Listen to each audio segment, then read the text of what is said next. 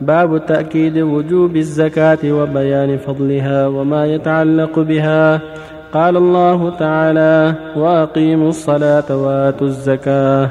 وقال تعالى وما أمروا إلا ليعبدوا الله مخلصين له الدين حنفاء ويقيموا الصلاة ويؤتوا الزكاة وذلك دين القيمة.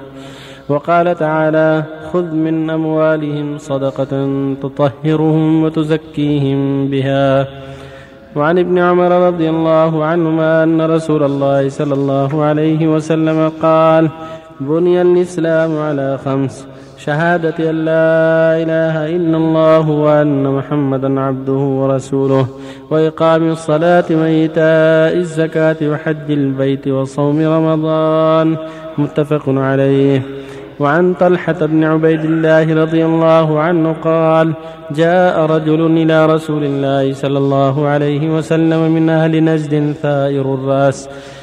نسمع دوي صوته ولا نفقه ما يقول حتى دنا من رسول الله صلى الله عليه وسلم. فإذا هو يسأل عن الإسلام فقال رسول الله صلى الله عليه وسلم خمس صلوات في اليوم والليلة قال هل علي غيرهن؟ قال لا إلا أن تطوع. فقال رسول الله صلى الله عليه وسلم وصيام شهر رمضان. قال هل علي غيره؟ قال لا إلا أن تطوع. قال وذكر له رسول الله صلى الله عليه وسلم الزكاة. فقال هل علي غيرها؟ قال لا إلا أن تطوع فأدبر الرجل وهو يقول والله لا أزيد على هذا ولا أنقص منه. فقال رسول الله صلى الله عليه وسلم أفلح إن صدق. متفق عليه. وعن ابن عباس رضي الله عنهما أن النبي صلى الله عليه وسلم بعث معاذا رضي الله عنه إلى اليمن فقال ادعهم إلى شهادة أن لا إله إلا الله وأني رسول الله فإنهم أطاعوا لذلك فأعلمهم أن الله تعالى افترض عليهم خمس صلوات في كل يوم وليلة. فإنهم أطاعوا لذلك فأعلمهم أن الله افترض عليهم صدقة تؤخذ من أغنيائهم وترد على فقرائهم. متفق عليه. بالله التوفيق الحمد لله وصلى الله وسلم على رسول الله آله وأصحابه ومن اهتدى بهدى أما بعد هذه الآيات الكريمات والأحاديث الصحيحة النبوية أن النبي صلى الله عليه وسلم كلها تتعلق بالزكاة. تقدم ما يتعلق بالصلاة وهي عمود الإسلام الأعظم. بعد الشهادتين وهذا يتعلق بالزكاة.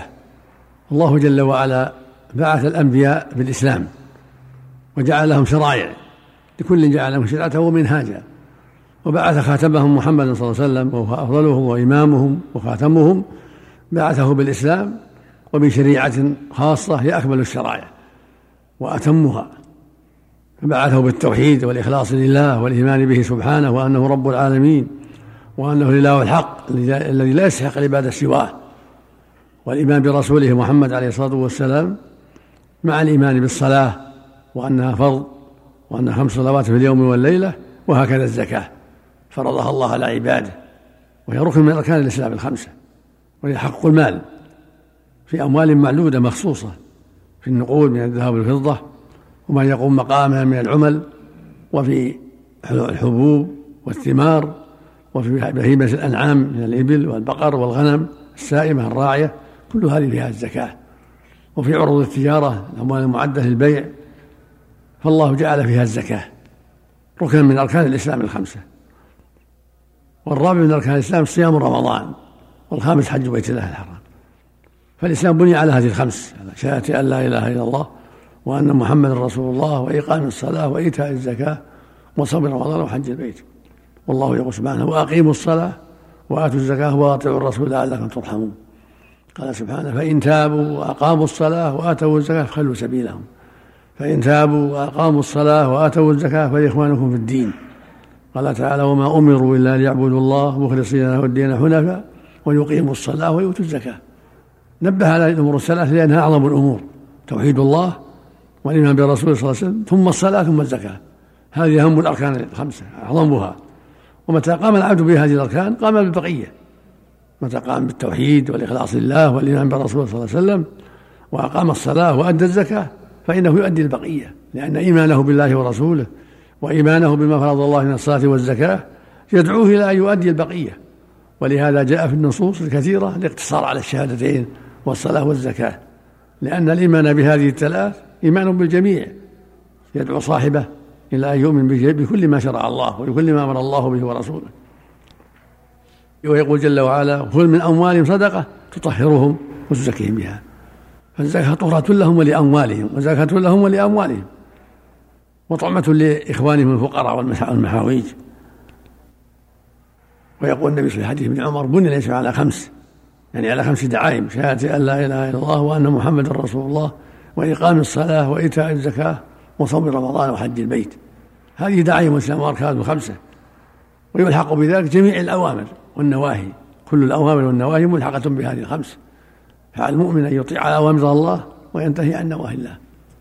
كلها. ولهذا قال سبحانه قل أطيعوا الله وأطيعوا الرسول. فإن تولوا فإنما عليه ما حمل وعليكم ما حملتم. وإن تطيعوه تهتدوا ويقول جل وعلا وما آتاكم الرسول خذوه وما نهاكم عنه فانتهوا. واتقوا الله إن الله شديد العقاب.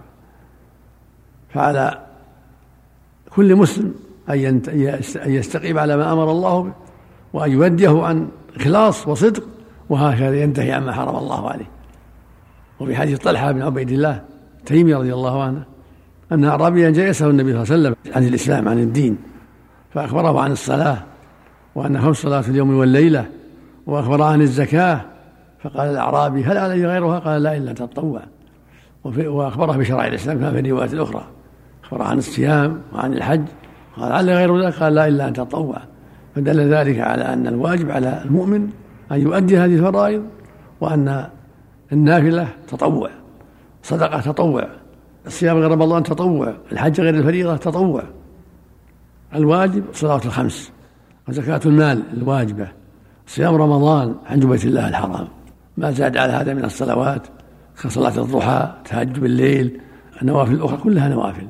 صدقة التطوع إلا ما وجد من كفارة من الكفارات والنذور هذه لها أدلتها. وهكذا زكاة الفطر لها أدلتها. وهكذا ما شرع الله من صلاة الكسوف صلاة الاستسقاء صلاة الجنائز كلها لها أدلتها الخاصة. وهكذا ما شرع الله من تحريم النواهي يجب على المؤمن أن يلتزم بذلك وأن ينتهي عما نهى الله عنه من جميع المحارم من يعني الربا والزنا والسرقة والظلم والغيبة والنميمة وغير هذا مما نهى الله عنه من سائر المعاصي. فالمسلم ينقاد لأمر الله بفعل الأوامر وترك النواهي عملا بالأدلة كلها والنصوص كلها كلها. فلا يرتكب ما حرم الله ولا يدع ما أوجب الله بل يلتزم بما أوجب الله وينتهي عما حرم الله ويقف عند حدود الله.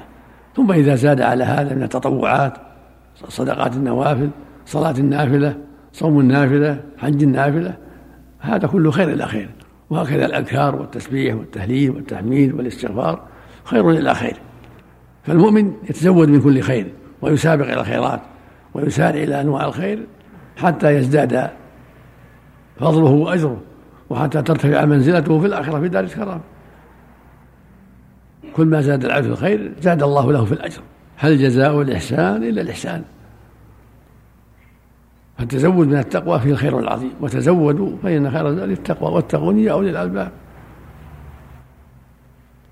نسأل الله للجميع التوفيق والهداية وصلى الله وسلم على نبينا محمد وعلى آله وأصحابه. قول الرسول بمعاذ فإنهم أطاعوك فأعلمهم أن الله يعني لا يخاطبهم الصلاة إلا إذا أجابوا للتوحيد وإذا أجابوا للتوحيد دخلوا في الإسلام يؤمرون بالصلاة وبقية الأركان. وإذا لم يمتنعوا من الصلاة ما لهم دين حتى يصلوا. فإذا أدوا الصلاة علموا بالزكاة وبقية أمور الإسلام. إذا كان فيهم شرك أو لا بد يبدأ بالتوحيد أولا. يعلمون التوحيد وترك الشرك. ثم الصلاة ثم الصلاة وهكذا. صلى الله إليك. تارك الزكاة كافر؟ ما هو كافر لا عاصي. يجبر عليها يلزم بها. ولهذا يوم القيامة يؤتى بتارك الزكاة. إن كان إبل أو بقر أو غنم جاء بها تطأه. نسأل الله العافية. تطأه الإبل بأخفافها وتعضه بأفواهها وتطأه البقر والغنم بأظلافها وتعضه وتطحه بقرونها. في يوم كان مقداره خمسين ألف سنة ثم يرى سبيله إما إلى الجنة وإما إلى النار نسأل الله. وهكذا يحمى على ذهب وفضه وكوابه نسأل الله العافية. فالمقصود أن ترك الزكاة كبيرة من الكبائر العظيمة. يستحق صاحبها العذاب والعقوبة في الدنيا إلا إذا جحد وجوبها كفر. نسأل الله أو قاتل دونها. كفر بالنسبة للشخص مثلا إذا يعطي زكاة أقاربه إذا كانوا إذا كانوا فقراء لا بأس. لكن أصوله فروعه لا. يعطي إخوته أعمامه أخواله. إذا كانوا فقراء أما أبوه وأمه لا وأولاده لا. أحسن الله إليك. قتال أبي بكر لهم ما يدل على كفرهم لما قاتلوا دونها. لأن من قاتل دونها فقد جحدها لما قاتلوا موقبوا أما من لم يجهد يعاقب. في الداخل وهو شطر ماله يعاقب ولا يكفر. صلى الله عليك هل يعطى البناء الذين يبنون المساجد من الزكاة؟ لا الزكاة لا لا, لا يبنى من المساجد. إذا كانوا يحتاجون أحسن الله. ولو يعطي يصرف من الأموال الأخرى. كيف يوجه قول بكر الشيخ لو منعوني عقالا؟ إيه لا قاتلتم على منعه إذا امتنعوا يقاتلون لكن لا يكفرون بالمنع إلا إذا قاتلوا دونها فقتالهم دونها علامة على جحدها نسأل الله العافية.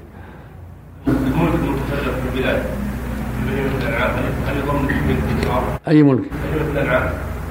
إذا كان المالك واحد يضم إذا كان المالك واحد يضم إذا كان المالك واحد لها أربعين من الغنم في مكة وأربعين في المدينة وأربعين في جدة وأربعين في الرياض فيضم بعضها إلى بعض. إذا كانت راعية. الله عنك. تعريف العبادة والفرق بينه وبين الله العبادة ما شرعه الله ما أمر الله به. اسم جامع لكل ما يحبه الله ويرضاه. هذه العبادة. والعادات غير العادات ما يعتاده الناس. لكن ما أمر الله به ورسوله يسمى عبادة وما نهى الله عنه ينهى عنه. قول الرجل للمشرك لن يدخلك الله الجنة هذا من التألي لا ما, ما يجوز لا يقول يقول لا يدخل الجنة إذا مت على الشرك يبين له. إذا مت على الشرك صرت من أهل النار. ولو أشركوا لحبط عنهم ما كانوا يعملون. عندما يشرك بالله فقد حرم الله الجنة ومأواه النار. أحسن الله عليك يا شيخ. بالنسبة إذا إنسان حصل له وفاة توفى له أحد من أقربائه. يأتون الأقارب في داره ثم يأتون أيضا بقية الأصدقاء يعزونه. لا بأس سنة سنة. يعمل بعد ال- سنة سنة يأتونه يعزونه. نعم. سنة يأتون إليه يعزونه. بس يعمل مثلا فطور أو إذا قهوى إذا قهواهم ولا جاءوا ضيوفهم جاءوا من بعيد وعشاهم وغداهم ما يخالف هذا ما يعتبر هذا ما يعتبر من لا لا ما في شيء. ما في ما هو من ما النياحة فيها منع؟ أبد لا في شيء. حتى ولو يوم يومين. الضيف يكرم جاء الضيف يكرم الضيف. إذا كان ضيف ولو يومين. هم يكون يعد أهل الميت يعدون طعام للناس؟ لا. لا يصنعون طعاما للناس. لكن إذا جاءهم ضيف من بعيد يكرم يكرمونه. يعني إن كان يوم يومين ما إذا جاءهم ضيف من بعيد يكرمونه. ولو أقام عندهم 100 يوم. جزاك الله خيرا. أحسن